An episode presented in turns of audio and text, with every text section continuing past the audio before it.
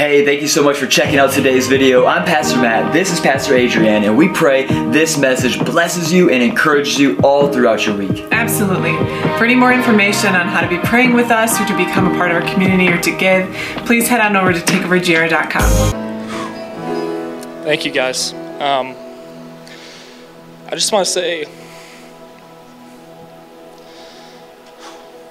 thank you so much to the worship team for stewarding that moment. I'm an addict for moments like that where the Lord comes and he just sweeps into the room. He just gets you caught up where it just seems so easy. Where it's like everything that you might have brought in from outside, it's not there anymore. You're just with him. And there's moments like that where the Lord wants to do it. He wants to do it all the time. And sometimes we can miss it. And sometimes we nail the opportunity to welcome the Lord in, and that's what that was. So I'm just so grateful that we have a worship team that is sensitive to those kinds of things, that isn't just going through a checklist, but is truly trying to give a blessing to the Lord. I've been a wreck trying to put this message together. I've had a burden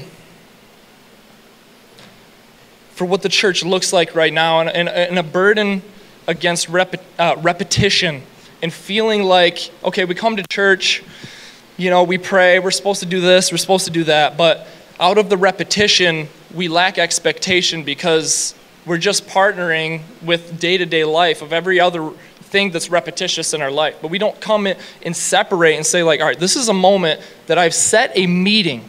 I have a meeting with the King of Kings. What do you expect to happen? I would expect something absolutely incredible and impactful to happen.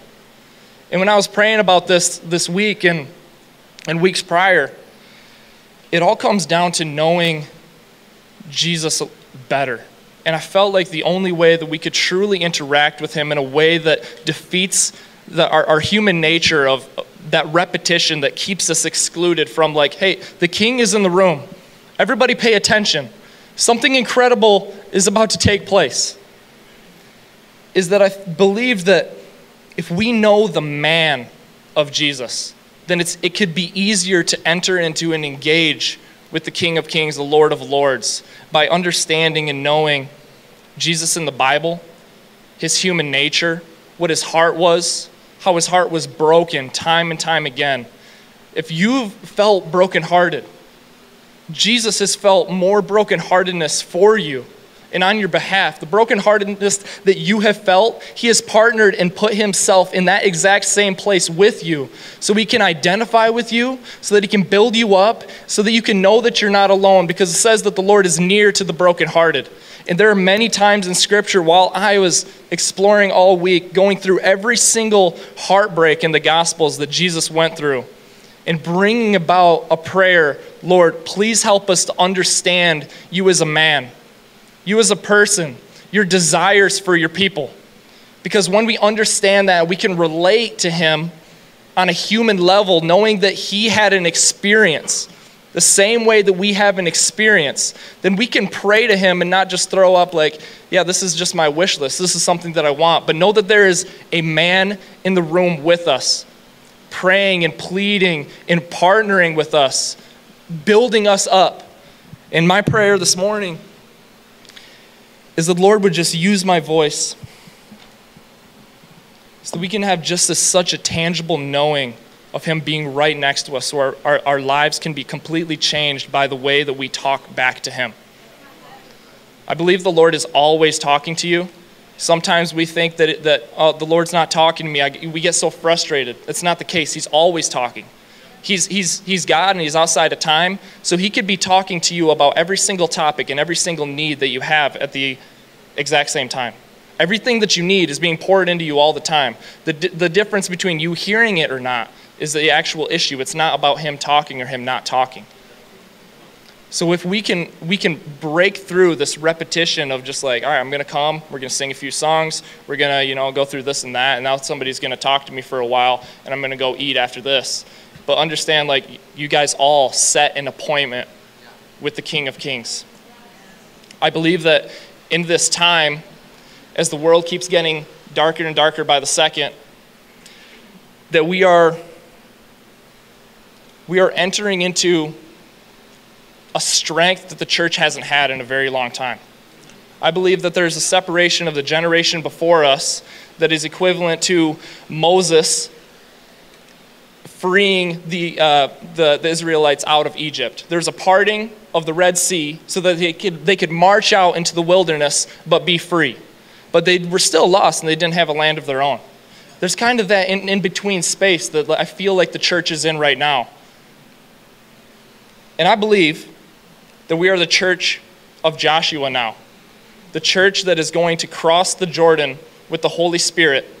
And he's going to stop up the Jordan. Some people don't know this. God parted waters two times. Moses, that's popular, and everybody knows that. But when Joshua took up the call to be a man of war and to take the promised land, we say promised land and not promised land. If you say promised land, you're like, all right, this is the land of milk and honey. It's really, really good. It's awesome. And all those things might be true, but it's been promised to you, and there is some work and some war to be undertaken. So that the land that is promised to you, the battles that the Lord is calling you into, you're going to win every single one of them if he called them to you. So we see Joshua crossing the Jordan River with the Ark of the Covenant. And the Lord goes up here, and it's almost as if he puts his hand through the river and stops up the water so that Israel and the Ark of the Covenant can march across. Into that position of like, all right, we were wandering for a time, but now it's time to take what the Lord is calling us to take. That's what this church is right now. This is what we're supposed to grow up into. Great sailors aren't made on calm seas. Great sailors are made by enduring and going through fights and learning and understanding and taking up that call by crossing the Jordan and saying, Lord, what wars do you have us to take? Where do you want us to go next? What does it look like? What is this battle plan? There's Joshua. The book of Joshua is so awesome because if you're a dude and you love like war movies and stuff, God like literally gives them battle plans. Just like, yo, do this, and it's going to work out perfect. They're never going to see it coming. Like, do exactly this, and they go and do it. And sometimes they get really hyped up, and they're like, yo, we're awesome. We've been smoking everybody. We're just going to march up in there. But if you didn't consult the Lord and you didn't partner with the Lord and do it the Lord's way, they ended up getting beaten and humbled. So they come back to the Lord and like, God, what in the world? He's like, you went without me. I wasn't with you. Let me go with you. Do this. I'm like, okay, my bad. Let's go. And sure enough, they win. Again and again and again. And that's what the church is supposed to look like right now, walking with the Lord. But in order to do that and to not go into fights like Joshua did without the Lord, thinking that we're tough, thinking that we're strong, think that we can handle it, if we go without the Lord, it's not going to work out. But if we know Jesus, we know the character of Jesus, we know the heart of Jesus, the will of Jesus, then we can pray and we can hear better, and we can move forward and to take land that he has for us to take.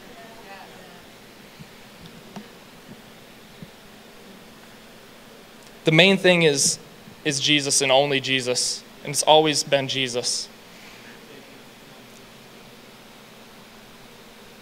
It's not for revival is a really, really popular buzzword, but if it's not unto revival.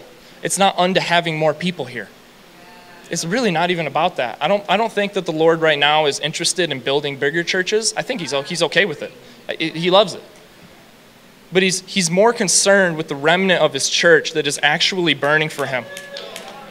The people that he can actually, in the same way that there was those 40 years in the wilderness, he's like, there were, I think it was 10 spies that went into the promised land. And Joshua and Caleb, they're the only two that had confidence that the Lord would help them take it. That's the remnant. Those two men, they come back to Moses and they say, we can do this. But the others, they all said no. So what did God do? He said, I'm going to have you guys wander around in circles for 40 years until only the remnant remains so that you can move forward in power. That's what we're looking at. That's what's going to take place here. It's not unto revival. It's unto seeing Jesus be here. Jesus equals revival. Jesus equals the healing. He equals the deliverance. He equals the healing of the land because of the person of Jesus. We can't get caught up in looking at the products. The products are amazing. The gifts are amazing. We love the gifts here. We're crazy about the gifts here. We empower you guys all in the gifts. But it's the empowering of Christ that is first and foremost in every single thing that we do. Otherwise, we will fall flat in every single prayer that we have from here on out.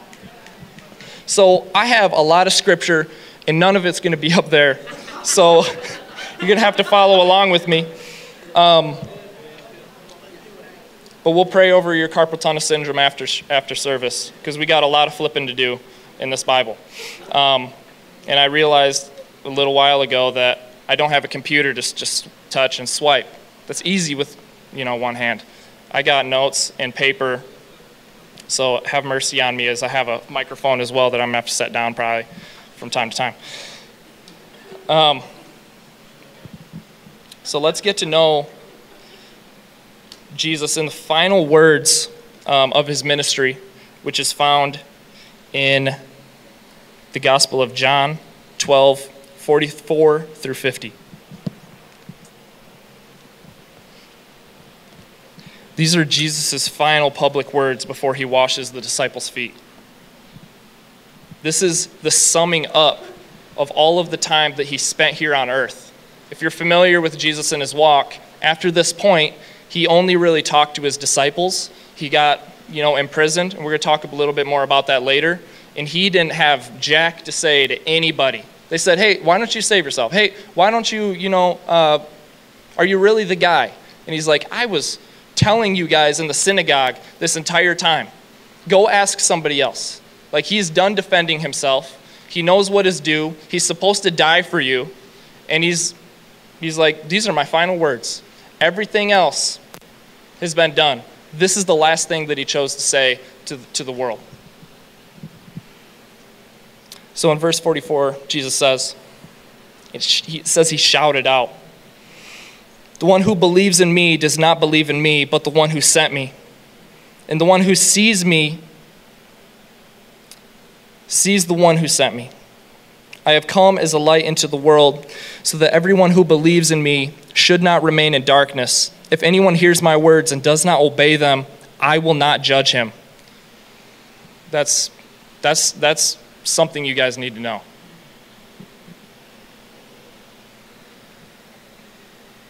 If anyone hears my words and does not obey them, I do not judge him. For I have not come to judge the world, but to save the world. But the one who rejects me and does not accept my words, they have a judge. It's the word that I have spoken will judge him on the last day. For I have not spoken on my own authority, but the Father himself who sent me has commanded me what I should say and what I should speak. And I know that his commandment is eternal life. Thus the things I say as the Father has told me. This blows my mind because Jesus has revoked his need to judge you.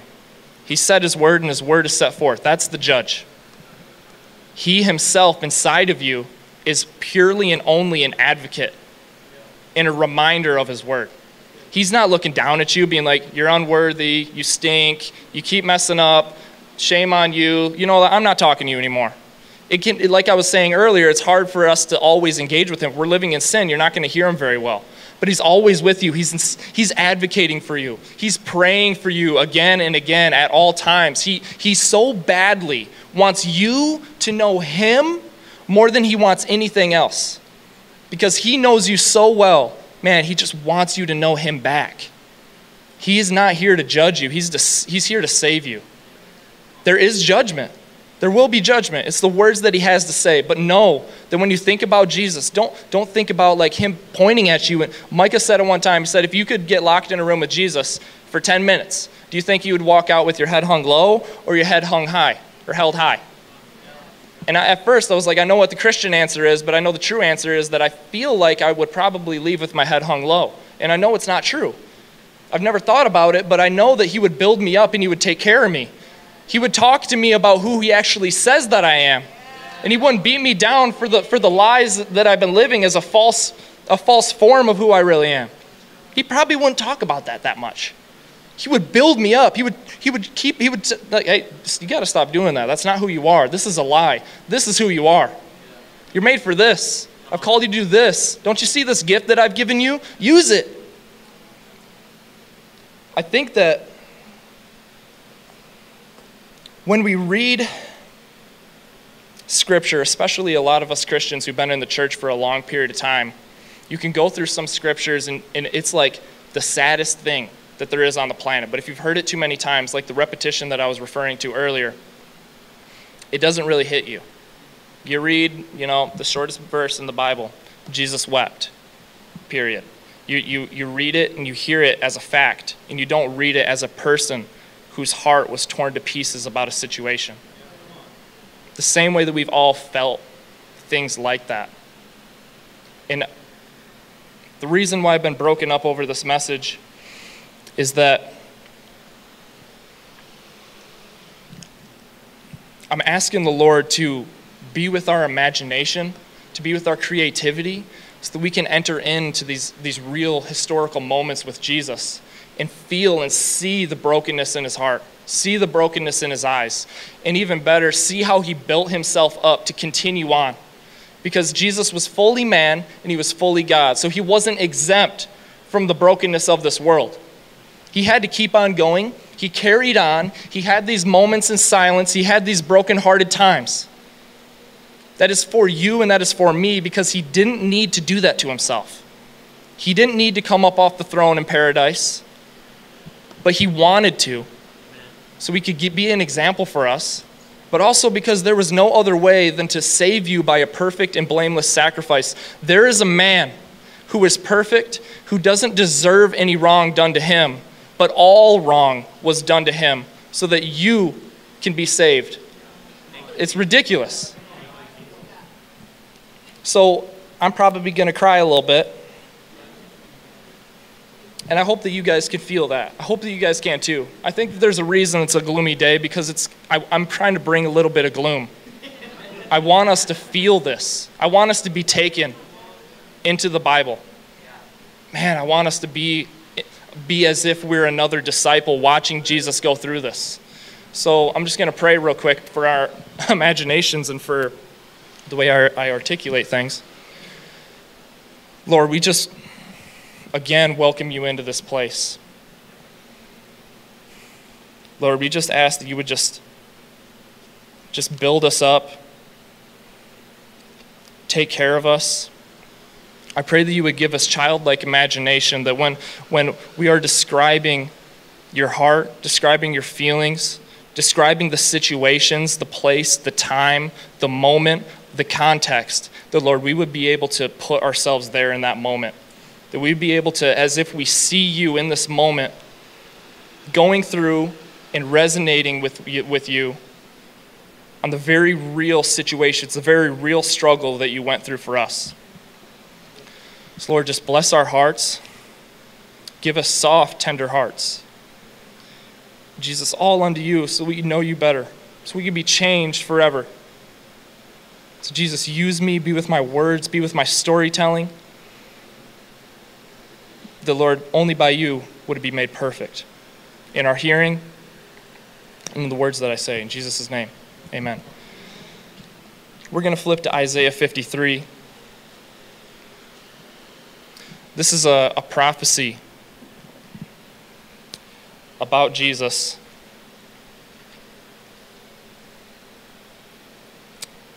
When I was reading this, it just broke my heart. I want to,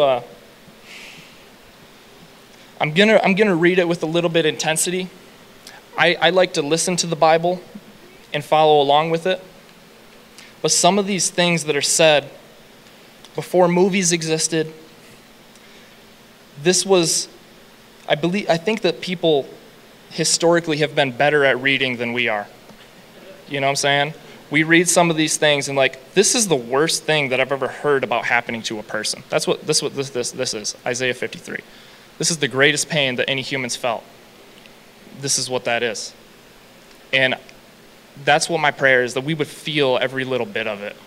We would feel the reality. We would feel the weightiness of these words, and that they would change us. So I encourage you to just think about Jesus on the cross. Think about every single moment that he spent with his disciples, every single word that has not left his mouth in vain, just empty words. Every single thing that he ever said was pointed and perfect. He stepped off the throne to be with you, to save you, to comfort you, and to bear a punishment so that you wouldn't have to bear the punishment that you deserve. Isaiah 53, I'm going to read it in its entirety.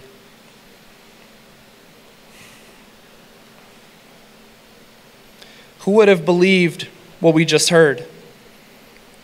When the Lord's power was revealed through him, he sprouted up like a twig before God, like a root out of parched soil. He had no stately form or majesty that might catch our attention, no special appearance that we should want to follow him. He was despised and rejected by people.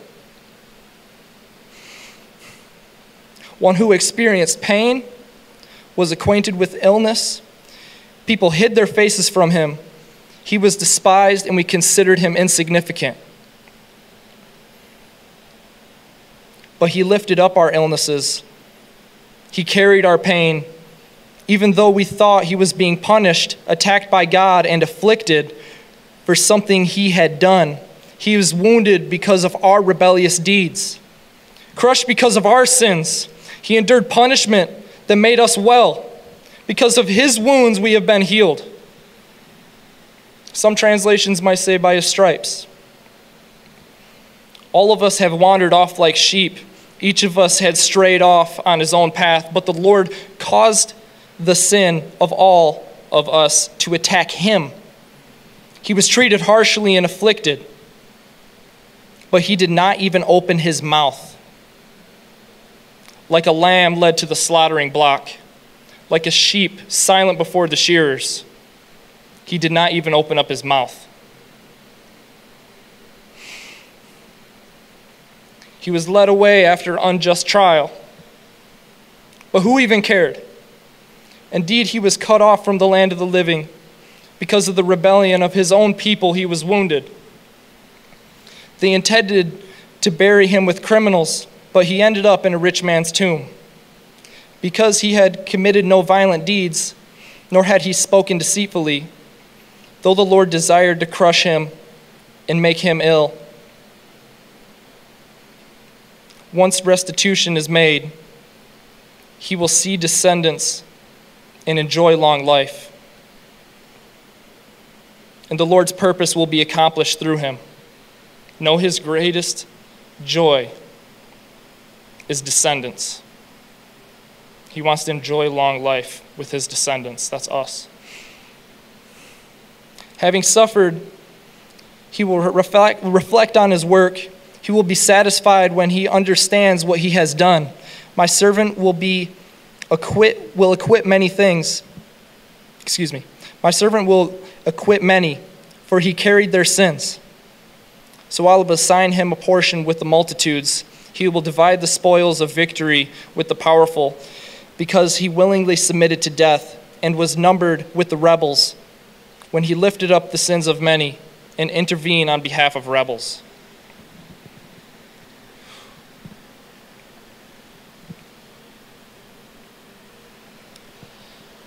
There's a lot there. There's so much there. You could read that a billion times. We should probably read it a billion times. The Lord went through so much for you. He went through so much for you. In a very short life that he had, he stocked it full of everything that he could to teach you, to show you his love, and to save you. That's worthy of our everything.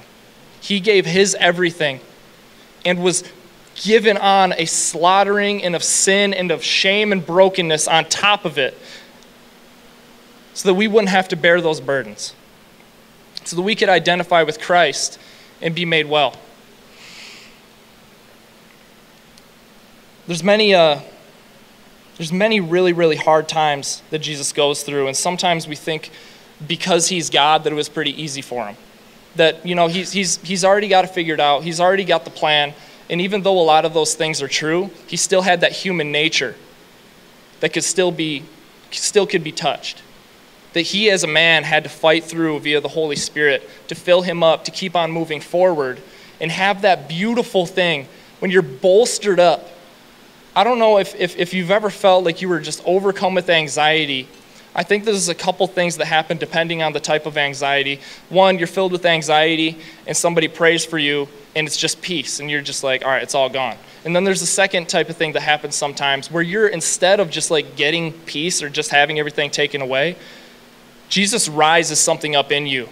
He rises up a calling so that you can take that ground, so that you can know that he's with you and that you're not walking alone through it. Instead of just be like, oh, I have peace now, that's good. I love that, that's awesome. But there's a different kind that I think that we need to know that Jesus feels a lot of the time too. Because with him, he has those things, he recognizes those worldly things that afflict him, and he gets bolstered up in the Lord, bolstered up in his calling. And if you don't know your calling, let's pray about your calling, because that is going to be one of the most significant things that the Lord wants to use to get you out of dark places. So we look at Jesus being tempted in the wilderness, and a lot of Christians think that demons can't, possess or affect, or it's like we're completely exempt from that. Well, if you read, one of the first portions of Jesus before he starts his public ministry is he goes into the desert for 40 days, fasting, and the devil meets him. If the devil can meet Jesus, well, why would we think that it's any different for us to be afflicted by demons as well, right? It doesn't make a lot of sense. Some of these arguments that I struggle with some Christians is that Jesus very, very literally, if you read it, it says that he was taken up on top of a mountain. Like, what? How did that look? It was saying like, hey, you wanna come up to this mountain? It'll be sweet. Jesus like, yeah, sure. I have nothing better to do. I'm not eating. So let's go. But it's like there's a certain amount of power that happens there that we need to understand that the enemy has some pull. And that by knowing our calling, knowing the Lord, we can endure those types of things. Knowing Scripture, knowing him, knowing who we are, who he says that we are, even better, then we can endure. There's another really, really powerful prayer point in the story of Lazarus, which when I was reading it, I was kind of putting myself in the disciples' shoes, in Mary and Martha's shoes, as well as Lazarus' shoes. And it seems really, really unfair the way that Jesus did these things. I want us to kind of go through this story as if we've never heard it before. But this is in John 11. So let's go over there real quick.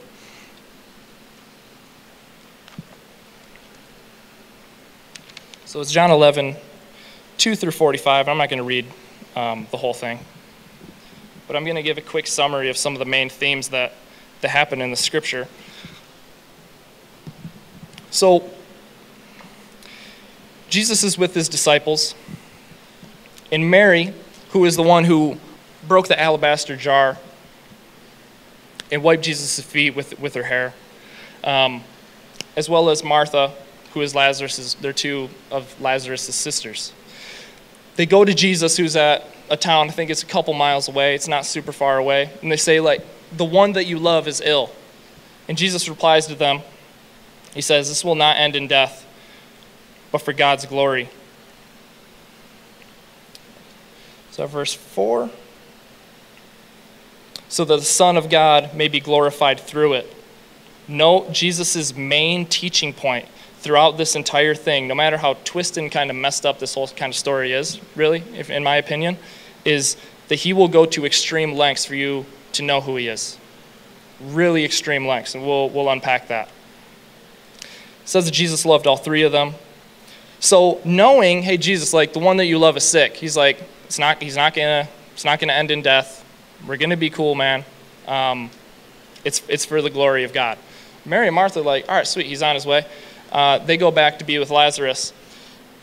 And it says, so he stayed 2 more days before leaving. Dude, what are you doing? Wouldn't you be kind of be like, where are you? What are you doing? Like, you've healed a bunch of people that you don't even know. You've healed a bunch of people that, I mean, it looks like you care about them. But you particularly love my brother Lazarus, and you're deciding to stay and not come yet. Like, what, you know how frustrated Mary and Martha would be at Lazarus's bedside, moment after moment, every knocking of the door coming to check on them, believing and hoping in their prayer, which if you talk to Jesus, it's a prayer. They went and sent a message to Jesus. A message to Jesus would be a prayer. They said, the one that you love is ill. They're calling for him to heal, but he doesn't show up. That would be the worst thing ever. Until finally, Lazarus is dead. So Jesus, waiting 2 days, he says, all right, guys, like, we're going to head out. Lazarus is asleep, and I have to wake him up. The disciples are saying, well, if he's asleep, won't he just wake up? Like, everything's fine. Somebody else can wake him up. What Jesus is doing here is he's trying to get you to understand that the ease of Jesus to shake somebody and wake them up, or the ease that you and I would have to wake somebody up, is the same ease that he has of rising somebody from the dead. Amen. So he's trying to get them to think a little bit. He's saying, like, I have to wake him up. They're like, why? He'll wake up after 8 hours or something. You know, that'll be fine. He's like, actually, no, he's dead. Think about that. And when you're the disciples and you're like, where's he? What is he talking about? I feel like if I were a disciple, I would say that all the time. But Jesus says to them, I'm glad that I wasn't there so that you may believe that I am he. There's another point that he will go to extreme lengths for you to understand who he is. So they finally arrive, and Lazarus has been dead and in the tomb for 4 days. Martha runs to Jesus and says in verse 18, excuse me, not 18. Where is this verse?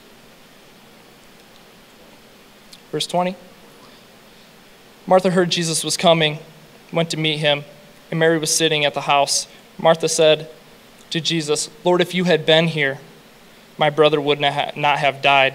But even now, I know that whatever you ask from God, God will grant you. That's a powerful prayer. There's a human aspect of it, of like, where were you? Like, if you were here, this wouldn't happen. My brother would be alive. As well as partnering with, but still, like, anything that you want, like, the Lord will give that to you. Jesus replies to her, he will rise again. And Martha says, yes, on the last day. And Jesus says, I am the resurrection and the life. The one who believes in me will live even if he dies, and the one who lives and believes in me will never die. Do you believe this? She replied, yes, Lord. I believe that you are the Christ, the Son of God, who comes into the world.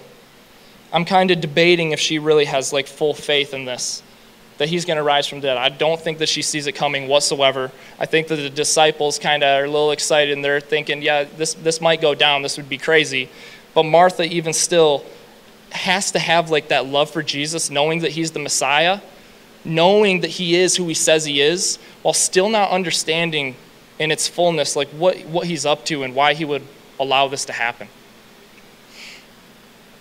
So she believes that he is the Messiah, and then she goes back and gets Mary.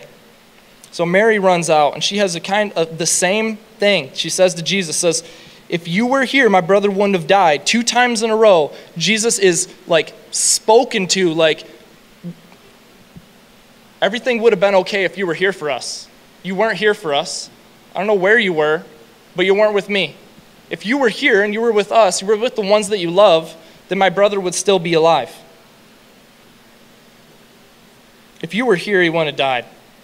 In this moment, Jesus is then moved He's moved with compassion. He's moved with grief. His heart is burdened and longing. And he asks, where have you laid him? And then we have this famous scripture in verse 33, where it says, Jesus wept. And it's a confusing verse, because it seems like every pastor has a different reason or theory as to why Jesus wept. Because it's clear that Jesus knew all along that he was going to raise him from the dead. Seems like kind of an exciting thing. And I don't want to speculate entirely as to like the perfect reason why, because I think that there's a lot going into Jesus weeping. I think that he knows that the prayer, Jesus, where were you, is going to be far more of a common prayer than he would like it to be. That he's actually going to go, and that the advocate of the Holy Spirit is going to come, and that there's a relational aspect to that, that he can do everything that he can to make sure that you're engaging with him and saying, Lord, if you're here, but we don't need to operate with this healing. We don't need to operate with him, you know, raising people. Like, Jesus is going rogue and kind of doing like whatever he wants to. That's a little bit different than how the Holy Spirit acts through us. We're supposed to be like that, but it's on us a little bit to make sure that the Holy Spirit is allowed to move in the greatest capacity that the Holy Spirit wants to. There's a relational aspect if we want to obey and do it or not. And I think that the pain and the burden and the bestowing on of there being a huge calling on his people of like, if you were here, this wouldn't have happened. And him lying, or him getting down on his hands and knees in front of a grave, and knowing that that is going to be such a common prayer where people are going to cry out to him, and there hopefully will be Christians who will operate like Jesus did and allow the Holy Spirit to move in its fullness. I think you could say a lot of answers as to like why Jesus is so brokenhearted in this moment, and most of them would be really, really right. Some of the Jews said, oh wow, he really loved Lazarus. Some of them are like saying the same thing that you and I are saying, like, well, why didn't he just heal him sooner? So Jesus commands, remove the stone. Martha says, it's going to smell really bad. And he rebukes her, and he said, did I not say that if you believe, you will see the glory of God? We have to take note of this amount of faith that Jesus is calling people to. This reminds me of the same moment that when Peter sunk in the water, Jesus lifts him up. It doesn't say, good job, that was pretty cool for a human. He lifts him up, and he says, you have little faith. He rebukes Martha in the same way, saying, did I not say that if you believe, that you would see the glory of God?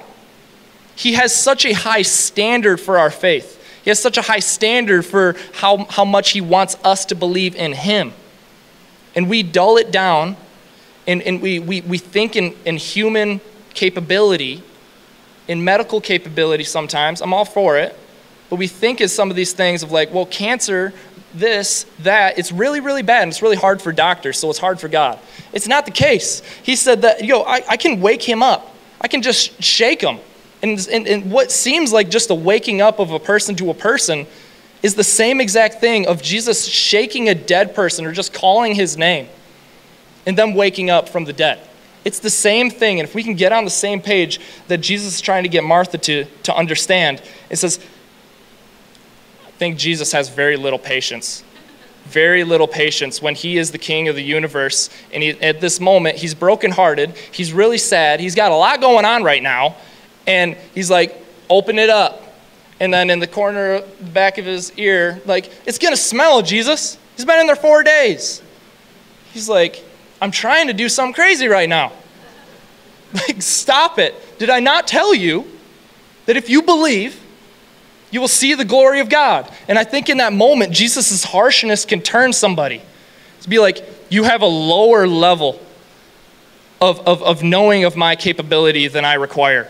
I want you to believe. I want you to know that I can do this. I want you to partner with me, because it was in his design, no matter how kind of mean it seems for Jesus to go about this miracle in this particular way. He had such a longing for us to know that by this testimony, that everybody who saw it knew that he was the Messiah. So he rebukes her, and he says to himself, "Father, thank you for hearing me." And he only said that so that everybody else around him could hear him say it, so they would know that it is the Father who sent him. And he yells out, "Lazarus, come out."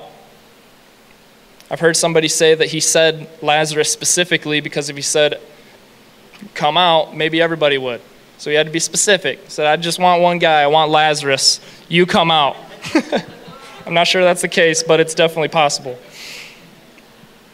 So this man named Lazarus, where they're expecting an incredible stench, the stone is rolled away. He yells into the tomb, "Lazarus, come out," and he's bound up. Wrap around his face, wrap around his hands. He's tied together like this, all peaceful. And he says, like, "Let him go." Like, a live person doesn't wear grave clothes. A live person doesn't need to be bound in shackles in this way. It says that some of the Jews that were there, some believed and some didn't. But it was for the testimony of everybody there knowing that he's the Messiah, that he's the Savior, that he is capable. There's another moment that we'll go to in Matthew 14:13, where one of Jesus' most beloved people, John the Baptist, who was sent to pave the way and open the door for Jesus to come and move in the ways that he did. I've got to figure out where I am. So John the Baptist he just said it like it is. And he was rebuking, I believe it was Caesar.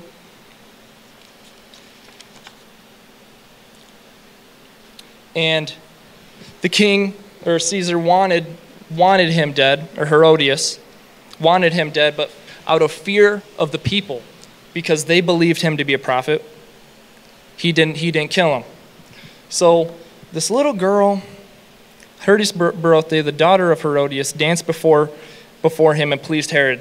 Herod was so pumped that he's like, "Little girl, whatever you want, I got you. Like, you are a good dancer." And how messed it up is it that her mom comes in and is like, "Hey, I know you want, like, you know, a new pony, but I want you to ask for John the Baptist's head on a plate." And she's like, "All right." How crazy is that?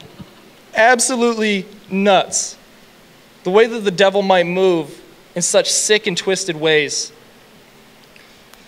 So sure enough, he asks, and, you know, Herod, being a man of his word, he does it. Jesus hears about this, and it says in verse 13, "Now when Jesus heard this, he went away from there privately in a boat to an isolated place."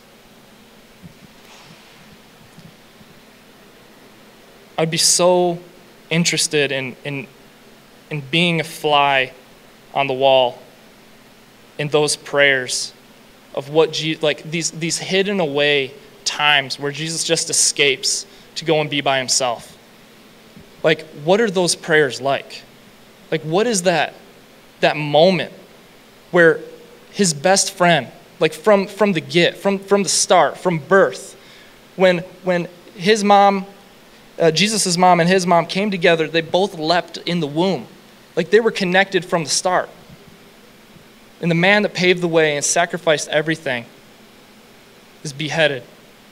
Jesus hears the word, and all that it says is that he gets on a boat to be alone. I think that the reason why we don't have any more detail about Jesus' secret place with the Father is because he wants to invite us into knowing it for ourselves. We can't just learn about it. It's unknowable. It's unknowable without going to the secret place alone with yourself. But whatever happened in the secret place, what would be really annoying to you and I, in my most broken moment of seeing my friend gone, a crowd heard about it, and they followed him on foot from the towns. I would be like, "Not now. Leave me alone, dude. I am absolutely poured out and I have nothing to give." But instead, as he got out, he saw the large crowd. He had compassion on them and healed their sick. Whatever he did, he got filled up. He got taken care of. And he had that calling back on his life. Not that it ever left, but that secret place for Jesus was so important. That it's not just like a snap of the fingers, because that's not how it works with us. It's not how it works with a human. Going to that secret place and being with the Lord and being filled up and renewed was required for Jesus. It was something that was one of his favorite things. He loved getting away. In this moment, there's one place. It wasn't going and huddling around his disciples, being like, yo, guys, it's like, I need to go to the secret place. I need to get away, and I need to go see my Father. I think that it's also worth noting that the way that it says he had compassion on them and healed their sick. In this time, towns had like a little bit of ownership for their sick. Listen to that. The towns noticed, and they went and they brought their sick because they understood that something was off with these particular people. And with us, the devil has done such a work where people who are sick, they're not our sick. It's like we're all sick. It's supposed to be that way. It's just the way of life. We're all going to be sick. This is all going to happen. Oh, winter's coming up. You better believe we're all going to get the flu. Once you get it, sweet. Hopefully you don't get it twice in one winter. That'd be crazy. If you make it through, oh my gosh, you're a saint. I don't know how that's even possible. But in this, they had like a knowing of like, oh, Jesus is around. We need to get our people. We need to build them up. We need to go bring them to the feet of Jesus. And what happens when Jesus is around happens in their bodies and they get made well, right? I think that if we need to kind of like have that same culture, that these people, they understood that Jesus was nearby. They understood that this offering was available. And they went and they met him where he was, inconveniencing him in one of the greatest ways that I believe I would be inconvenienced when I'm mourning. And instead, he saw them, he had compassion on them, and he healed their sick. Imagine that. A whole town goes back to start with testimonies on testimonies together as a collective group, having their own sick that are not sick anymore, people with new lives moving forward and building up the town together, potentially a church rising up in that place because they all went and brought their sick. They didn't negotiate with like, you've been sick since birth, this reason, that reason. They relied on the Lord's absolute capability, knowing that he could do it and that he would do it, and that by seeing him do it before, they know that he would do it, so it's his will to do it.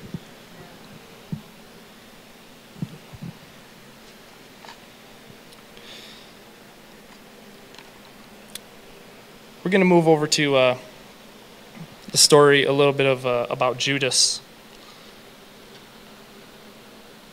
In John 13, 18 through 30.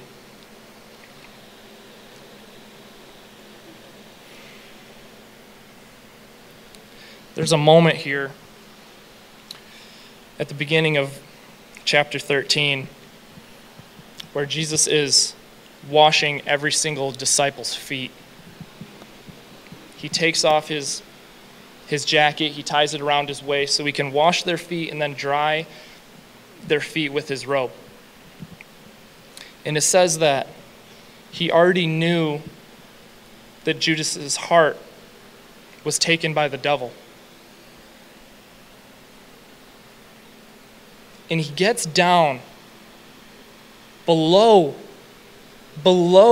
Judas, sits Judas on a throne, gets below Judas, takes his feet, and in that time, you're probably stepping in a lot of horse poop.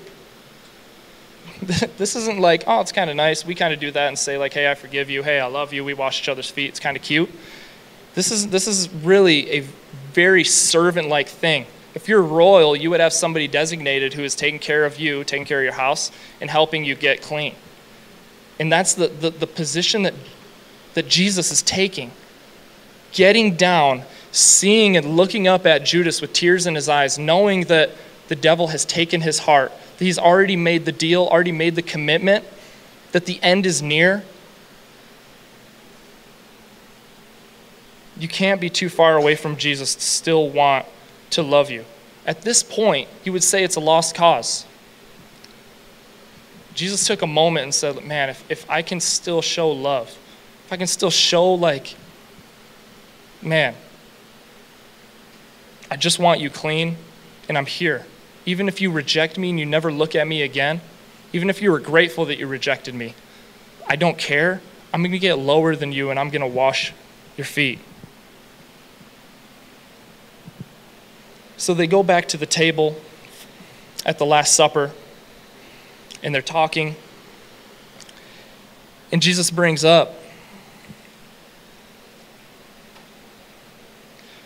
the one who eats my bread has turned against me. And everybody at the table who's been following Jesus is the greatest portion of their life.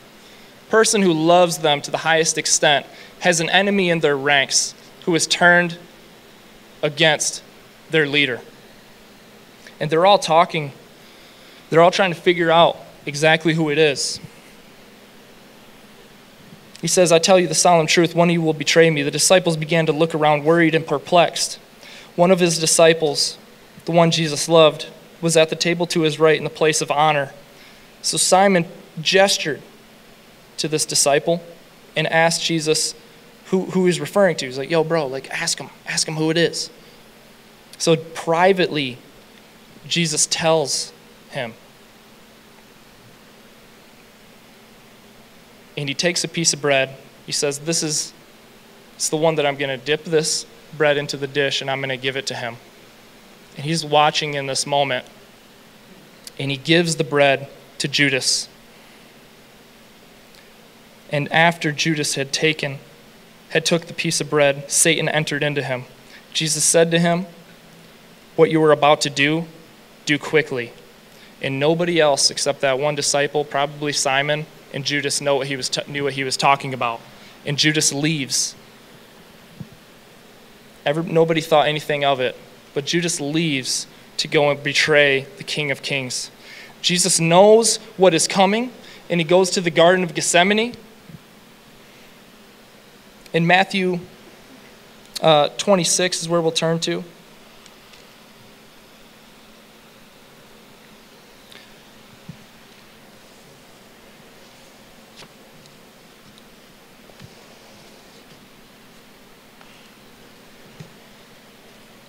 And he went to a place called Gethsemane, and he said to the disciples, sit here while I go and pray.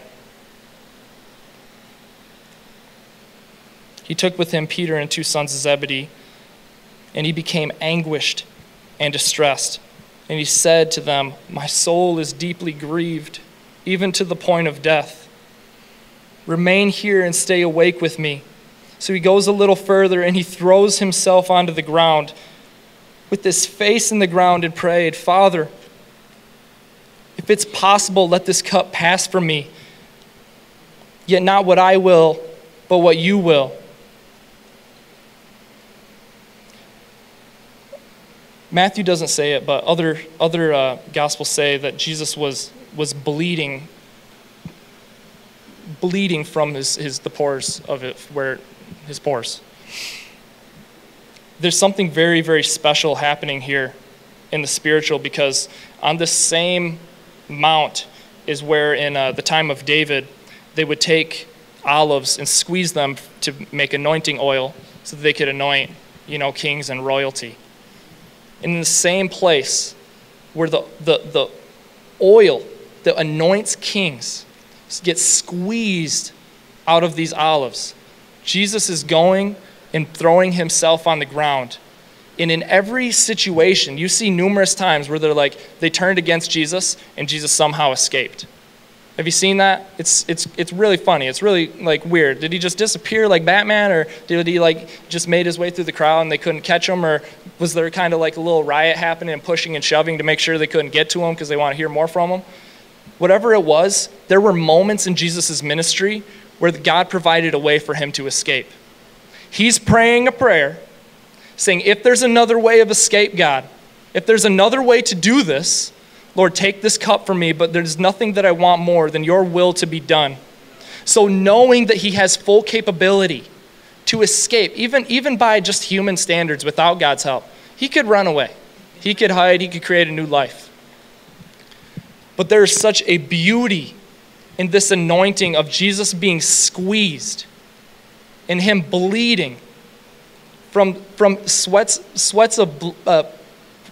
pores, drops of blood, of anguish and toil, and everything inside of his body would tell a normal person, you need to get up and get out of here.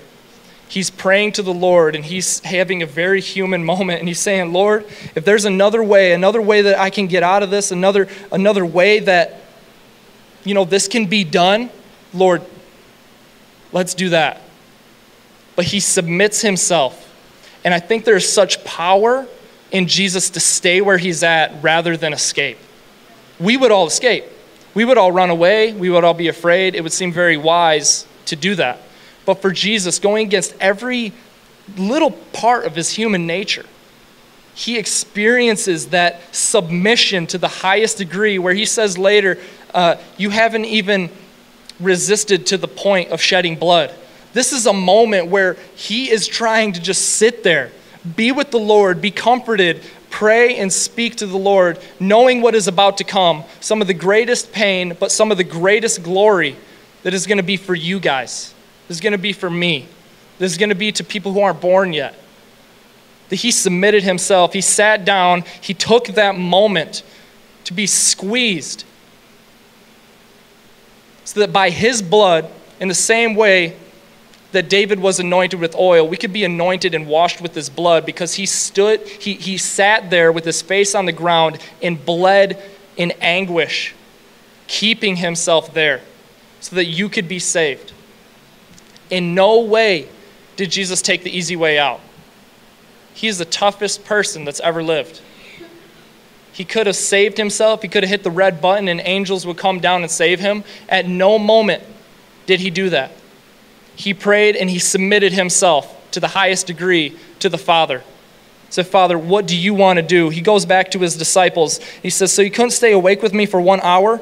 Stay awake and pray that you will not fall into temptation. The spirit is willing, but the flesh is weak. He went away a second time and he prayed that same prayer again. If there's no other way, unless I drink it, your will be done. He goes back to his disciples and he found them sleeping again. They could not keep their eyes open. So leaving them again, he went for a third time and he prayed the same thing. What I believe there's a correlation between Jesus praying that three times and Paul praying, Lord, if you can take this thorn away from me. He prayed that three times as well, and he got a no. Because there's a very high degree of what it looks like to be a human.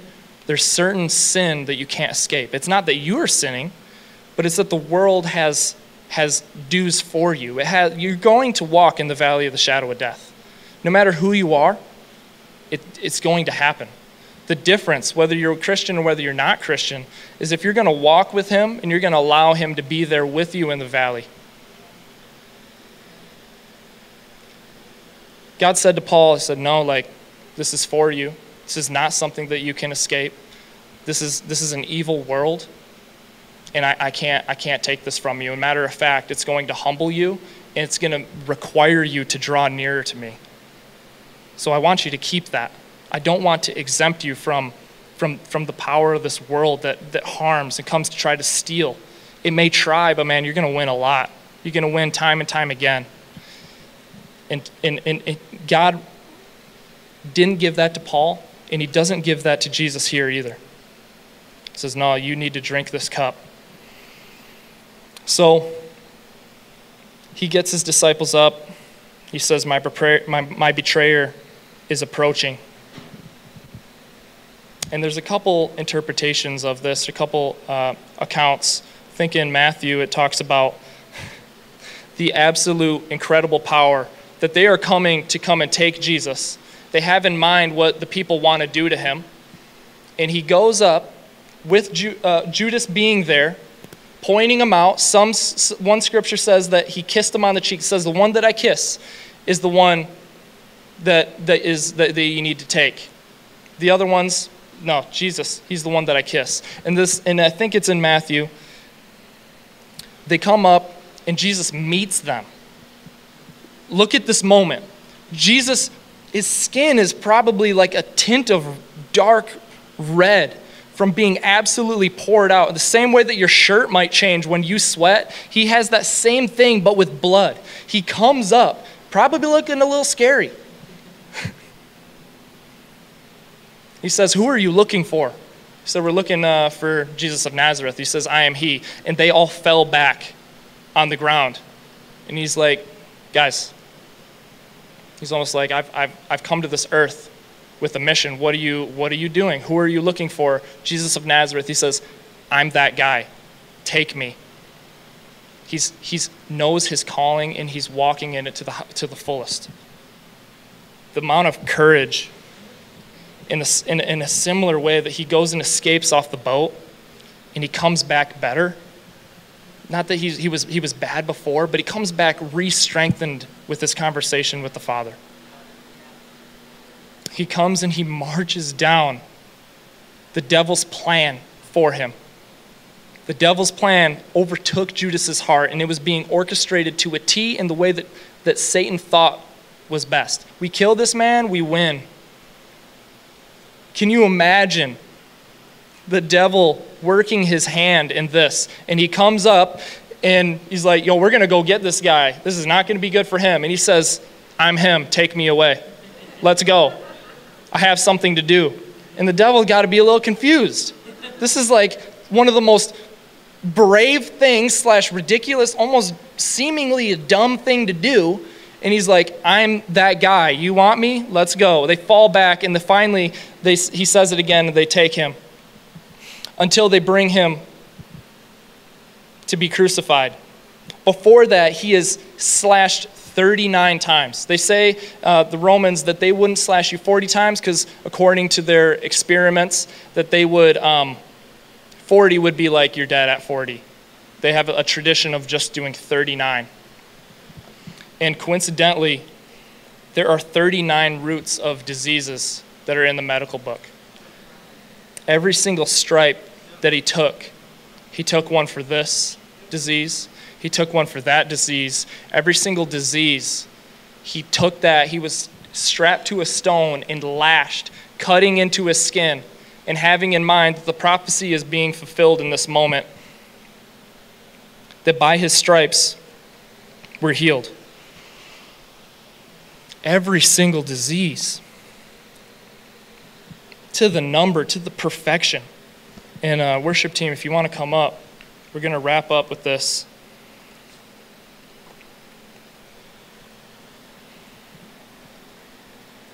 Jesus is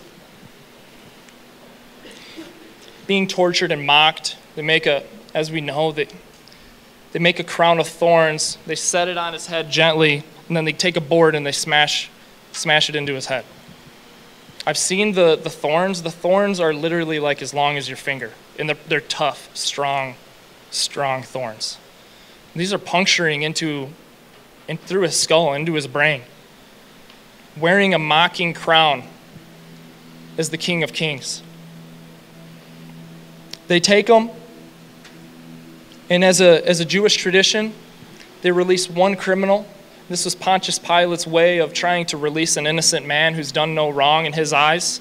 He partners him with Barabbas, who is like the worst of the worst. Pontius Pilate's like, if I can get Jesus free, then if I partner him with the worst of the worst, and they take a vote on which guy that they want, they'll choose Barabbas, my hands will be clean, and we can carry on.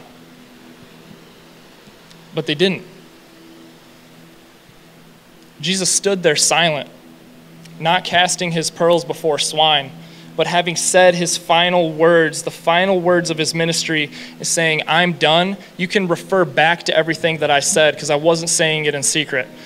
Because he speaks life, life and death is in the power of the tongue. I imagine Jesus, just by speaking life and only life all the time, him being silent was probably a little bit of a play. If Jesus only speaks life, then maybe he would, get out of it. And he's like, "I'm not even going to speak anything There's going to be no way that's going to get prolonged. I'm coming here. It's going to be done. If you have something that you want to know, go and refer back to everything that I said. But as for me, if you know anything about what I've said, is the reason why I'm standing up here next to a criminal is that he should go and not me. So he remains silent, not defending himself, and they say, crucify Jesus, free Barabbas. So sure enough, it happens.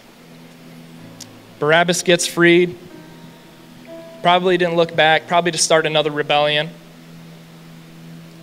And Jesus gets taken through the process of being crucified.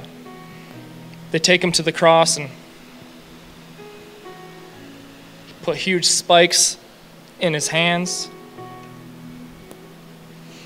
Every single moment thinking about you, thinking that it's worth it. Taking all that pain, drinking that cup, because he knew you couldn't drink it. So if there's only one person that can drink it, it's got to be me. I'll do it. I have to do it. I'll be spotless for my entire life. I'll be perfect, and I will never compromise. I will be innocent, and they will lay me down, pin me to a cross. The King of Kings, who brings freedom to everybody who cries out his name, was pinned and not free. So you could be free. Crossed his feet and put another spike through his feet, pinning him to this cross and lifting him up with real sinners, real people who deserved the cross. And he kept himself there and forgave one of them because they believed. Putting himself in a position where it's like, nobody else deserves to be up here except for me. Like, I have come for this reason. Jesus says some famous words. He says, "Why have you forsaken me?" But what he's referring to is Psalm 22. And this time, people, especially Jesus, knew the scriptures so well that they didn't need to recite the whole thing to know what it meant. And just by him saying, my God, why have you forsaken me?" He could feel the full calling of this entire passage. And I'm going to read just a little bit of the beginning and a little bit of the end.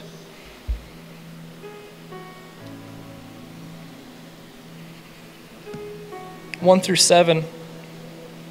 This is what Jesus is referring to. My God, why have you abandoned me? I groan in prayer, but help seems far away. My God, I cry out during the day, but you do not answer. And during the night, my prayers do not let up. You are holy. You sit as king, receiving the praises of Israel. In you our ancestors trusted. They trusted in you, and you rescued them. To you they cried out, they were saved. In you they trusted, and they were not disappointed. But I am a worm, not a man. People insult me and despise me. All who see me taunt me, they mock me and shake their heads. David has such a beauty in how he starts a lot of his psalms in brokenness, and he finishes them in reminding himself and building himself up and what God says. This is maybe what it looks like to go to the secret place. Say, Lord, this is the reality. This is what I'm feeling. It seems like reality, but let me remind myself again of a heavenly reality that we'll skip to in verse 23 through 31. You loyal followers of the Lord, praise him. All you descendants of Jacob, honor him. All you descendants of Israel, stand in awe of him, for he did not despise or detest the suffering of the oppressed. He did not ignore him. When he cried out to him, he responded. You are the reason I offer praise in the great assembly. I will fulfill my promises before the Lord's loyal followers. Let the oppressed eat and be filled. Let those who seek his help praise the Lord. May you live forever. Let all the people of the earth acknowledge the Lord and turn to him. Just look at Jesus saying this prayer. Looking up to heaven and saying this prayer, let all the people of the earth acknowledge the Lord and turn to him. Let all the nations worship you. Only by his stripes could this have happened. Could this prayer become reality? Only by the sacrifice could he pray something like this and it become absolutely true to the highest degree that anybody who calls on his name will be saved.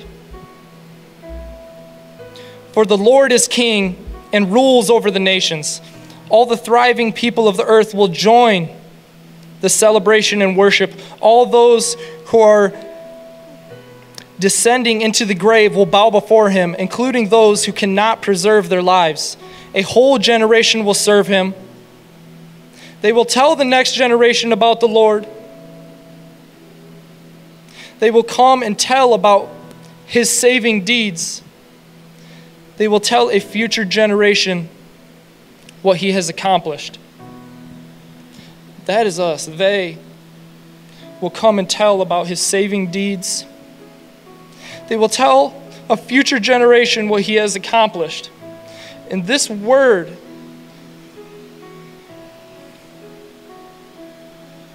of Jesus has not lacked its potency in the church now, because he left and he delivered us the Holy Spirit so that we could be as empowered in him as we want. We don't want it, though. Do we really want it?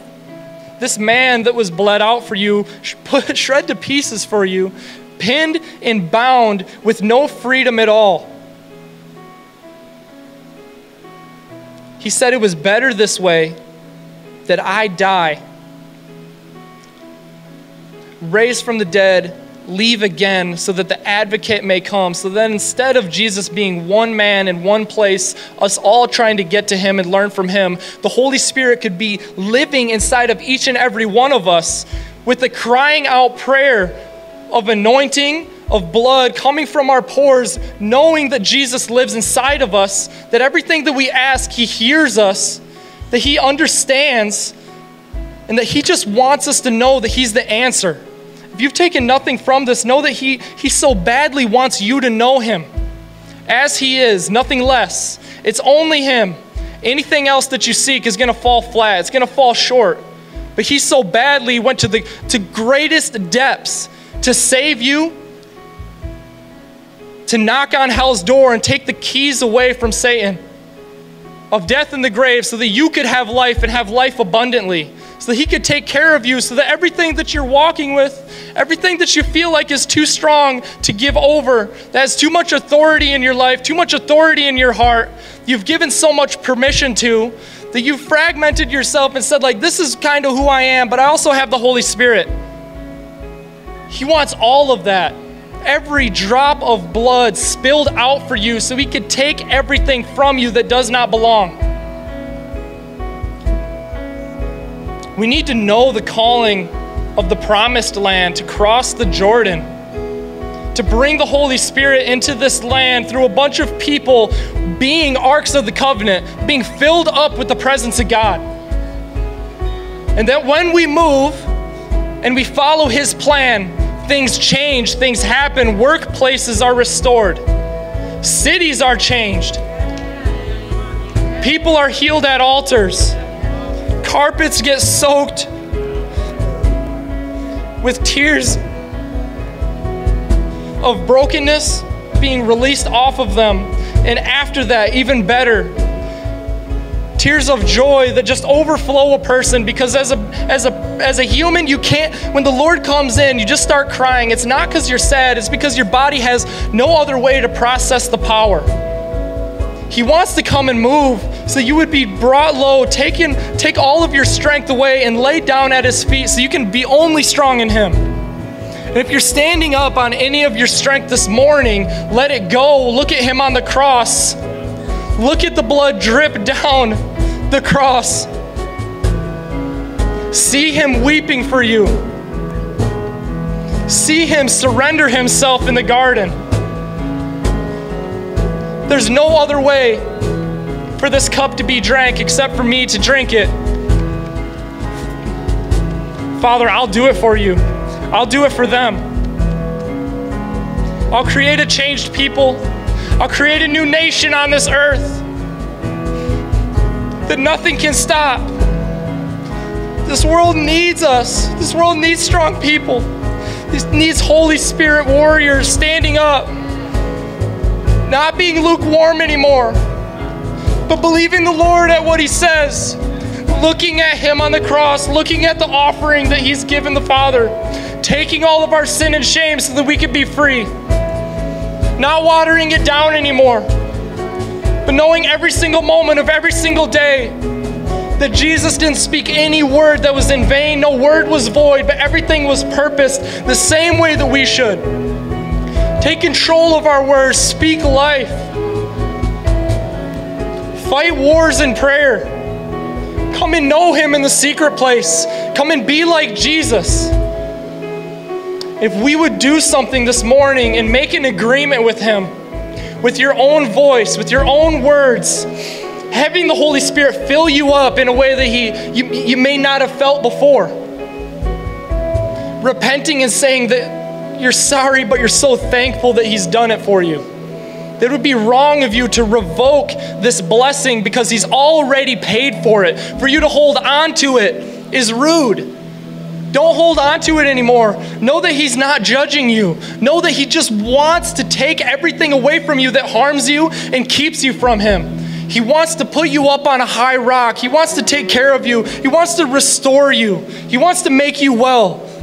All of these conflicting things that we've been fighting with in our life, they have to go, they have to die, they have to be laid down at this carpet.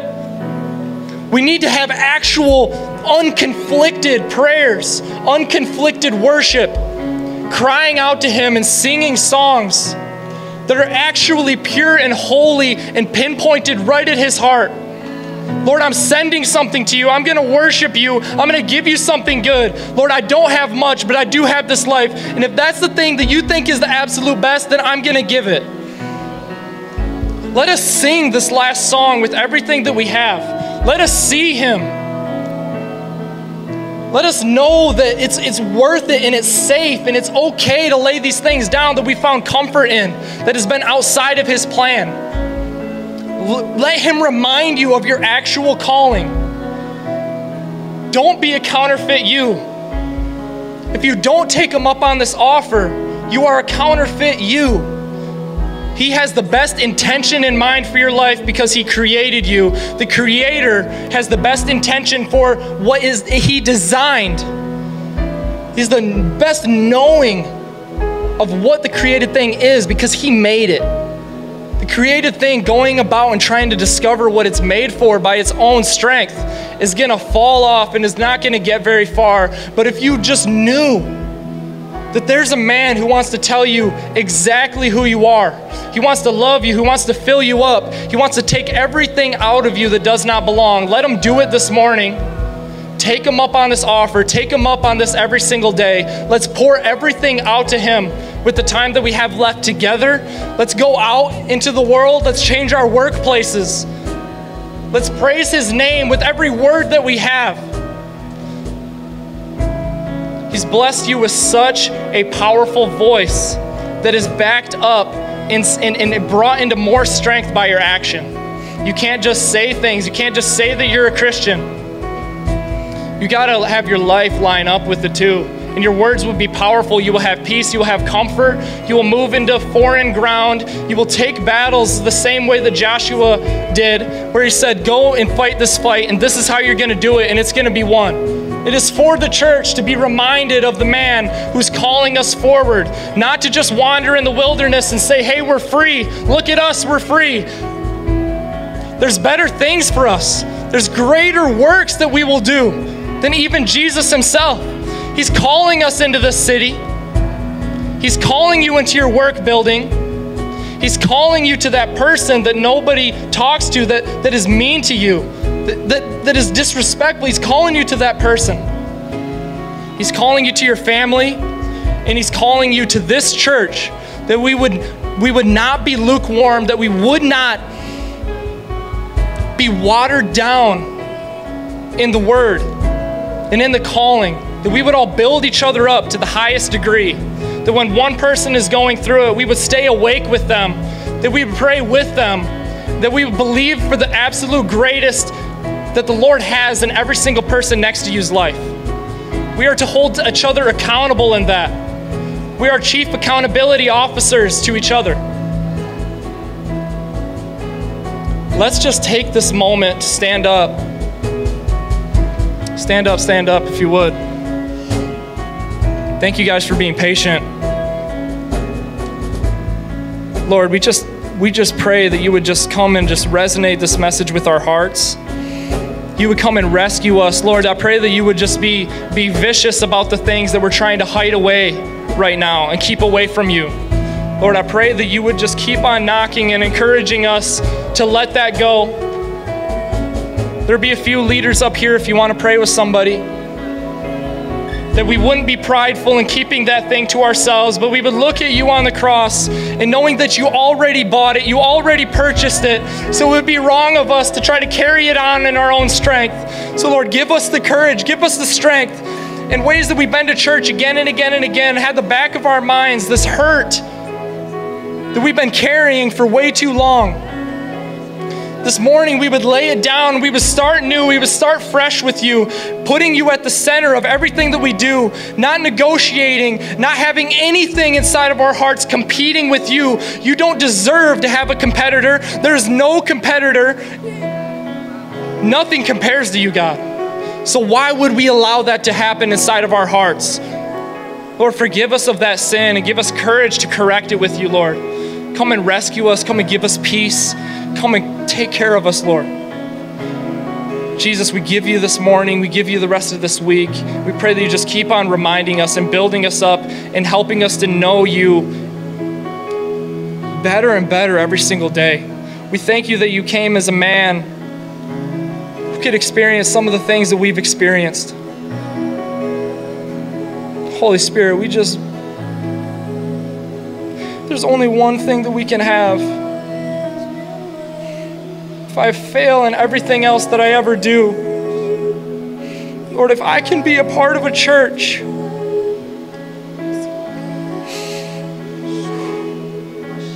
that has you in it,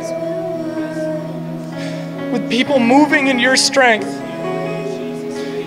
that's all the riches that I need. Make me poor in any other way if I could have that. If I could be a part of a church, help build a church, be in attendance at a church, be empowered by a church that just has you every single time that we come, Lord. We just want you. So Holy Spirit, come and rest upon our prayers. Give it all to you, God.